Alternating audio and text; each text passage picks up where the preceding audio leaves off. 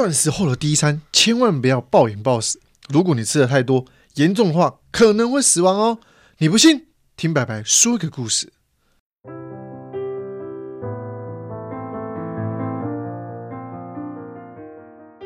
各位同学，大家好！大家都知道，唐朝诗人杜甫是历史上有名的社会派诗人，但他居然是因为暴饮暴食而过世的。据说杜甫当年离开四川后，住在湖南，被突如其来的洪水围困好多天才获救。获救后，当地的县令特别请他吃好料，没想到饿了很久的杜甫狼吞虎咽的吃了眼前的食物，导致消化不良而死。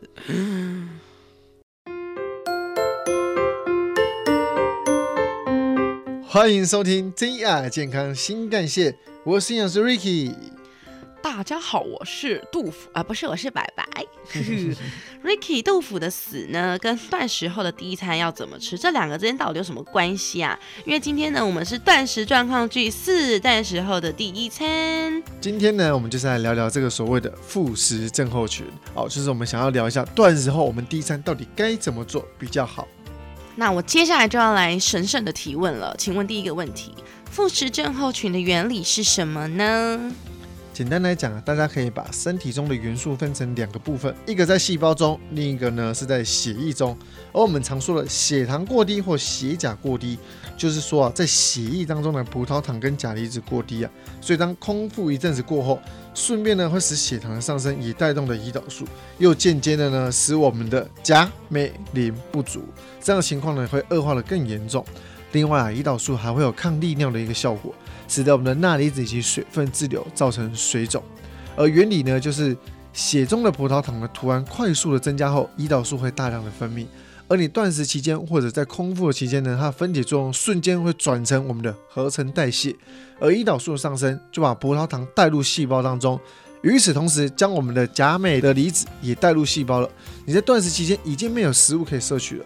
身体中电解质自然是比较低的，然后你又快速的这样吃完你的食物，它瞬间的大量给被带走，所以才会造成非常不好的一个负面效应。So that's 呢？那接下来可以再请问第二个问题吗？那复食之后的第一餐如果没有准备好的负面影响会是什么呢？如果你是长期的断食啊，就是不吃东西后呢，没有准备好复食后的第一餐就会很危险的。这边说的长期进食呢，指的是要五天以上不吃东西，而这一类人呢，我会建议复食后的四十八小时以内，热量不可超过你原本摄取的百分之五十。简单来说，就是不能够马上吃大餐。但如果各位啊，你们只是做个轻断食，不用太担心呐。对啊，如果要四十八小时不能吃，我没办法。你可以尝试看看。不可能，休想。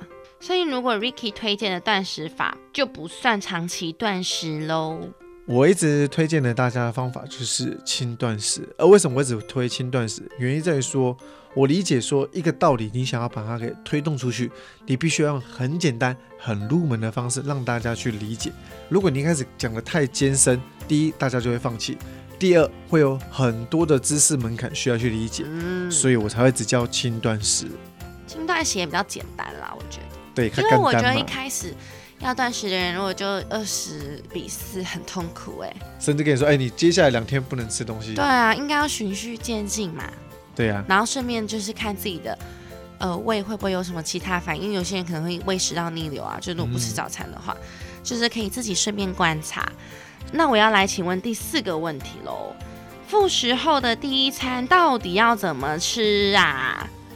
其实呢，我会建议啊，我们以单一营养素为主，不要两个以上的营养素来去摄取。所以建议呢，是一些简单好消化的蛋白质，像是鸡胸肉、高蛋白粉、无糖优酪乳或希腊优格，是希腊优格，不是希腊式优格。有差吗？呃，还是有一点点差距的。希腊式优格的碳水化物量会比较高一点点。我们希望是单一营养素为主。而这个三十分钟到，所以它是假的吗？呃。希腊式优格的话，我认为来讲，它是一个商人的一个技巧。因为一般的民众为什么想吃希腊优格，就是因为它把糖啊、脂肪给抽离掉，只有纯蛋白质，然后它吃起来会比较稠、比较好吃，营养素也比较好一点。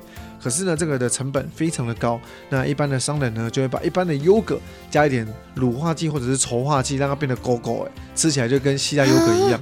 假的啦，也可以这样子说，就是有点算是假的希腊优格。穿过衣服的希腊优格。嘿，嘿，大家那个对。那我们建议呢，吃完刚刚讲那些单一营养素之后，三十分钟到九十分钟之后，再来开始比较丰富的一餐。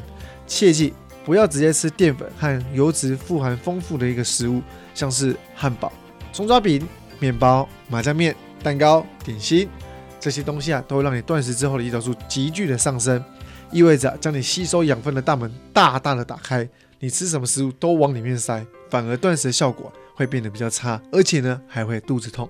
这样大家应该理解我们断食后第一餐该怎么吃了吧？我了解了，clear。那我再来讲一下说轻断食的一个概念好了。我平常在推荐大家的断食呢，属于轻断食。复食后呢，我们要将胰岛素的水平拉回正常值。任何断食后的第一餐呢，我建议都是吃简单的蛋白质，就是啊，不要让胰岛素的波动起伏太大。我们知道说吃碳水化合物会让胰岛素的波动最大，而蛋白质呢为中等的波幅，脂肪和纤维的波幅是最低的。所以呢，先吃蛋白质，让胰岛素达到中等的波幅，有一个好处，就是在半个小时之后再进去吃大餐，胰岛素的波幅震荡才不会太大。了解。谢谢营养师今天给我们一个这么精彩的解说。关于断食的部分呢，其实我们有特别把它分成了四集，让大家可以更清楚并且明确了解这个东西。因为目前真的超多人在做断食，但是大家可能是听到一些以讹传讹的讯息，然后呢不是很确定这东西要怎么做执行。那一样这一集，如果您在任何地方有觉得听不清楚或是不详细的，您可以再倒带重听一次，重新再自己做过理解。如果真的还是不懂，可以。欢迎私讯营养师 Ricky 哦。那在我们节目的尾声呢，我想要请 Ricky 帮我们再针对这个轻断食的部分做一个小小的总结。我们照惯例还是要来一个温馨提醒。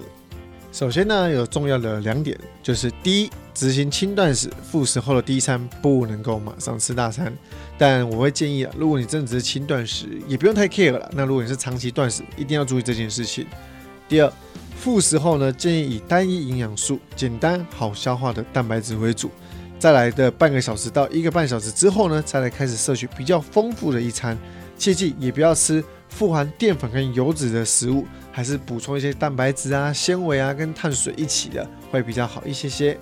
好的，感谢您。今天我们的节目有您而进入了美妙的尾声。JR 健康新干线，身体健康看得见，维持体态营养资讯不漏接。IG、脸书搜寻营养师 Ricky，还要记得订阅分享 Ricky 和白白的 Podcast 哦。JR 健康新干线，我们下次见，拜拜。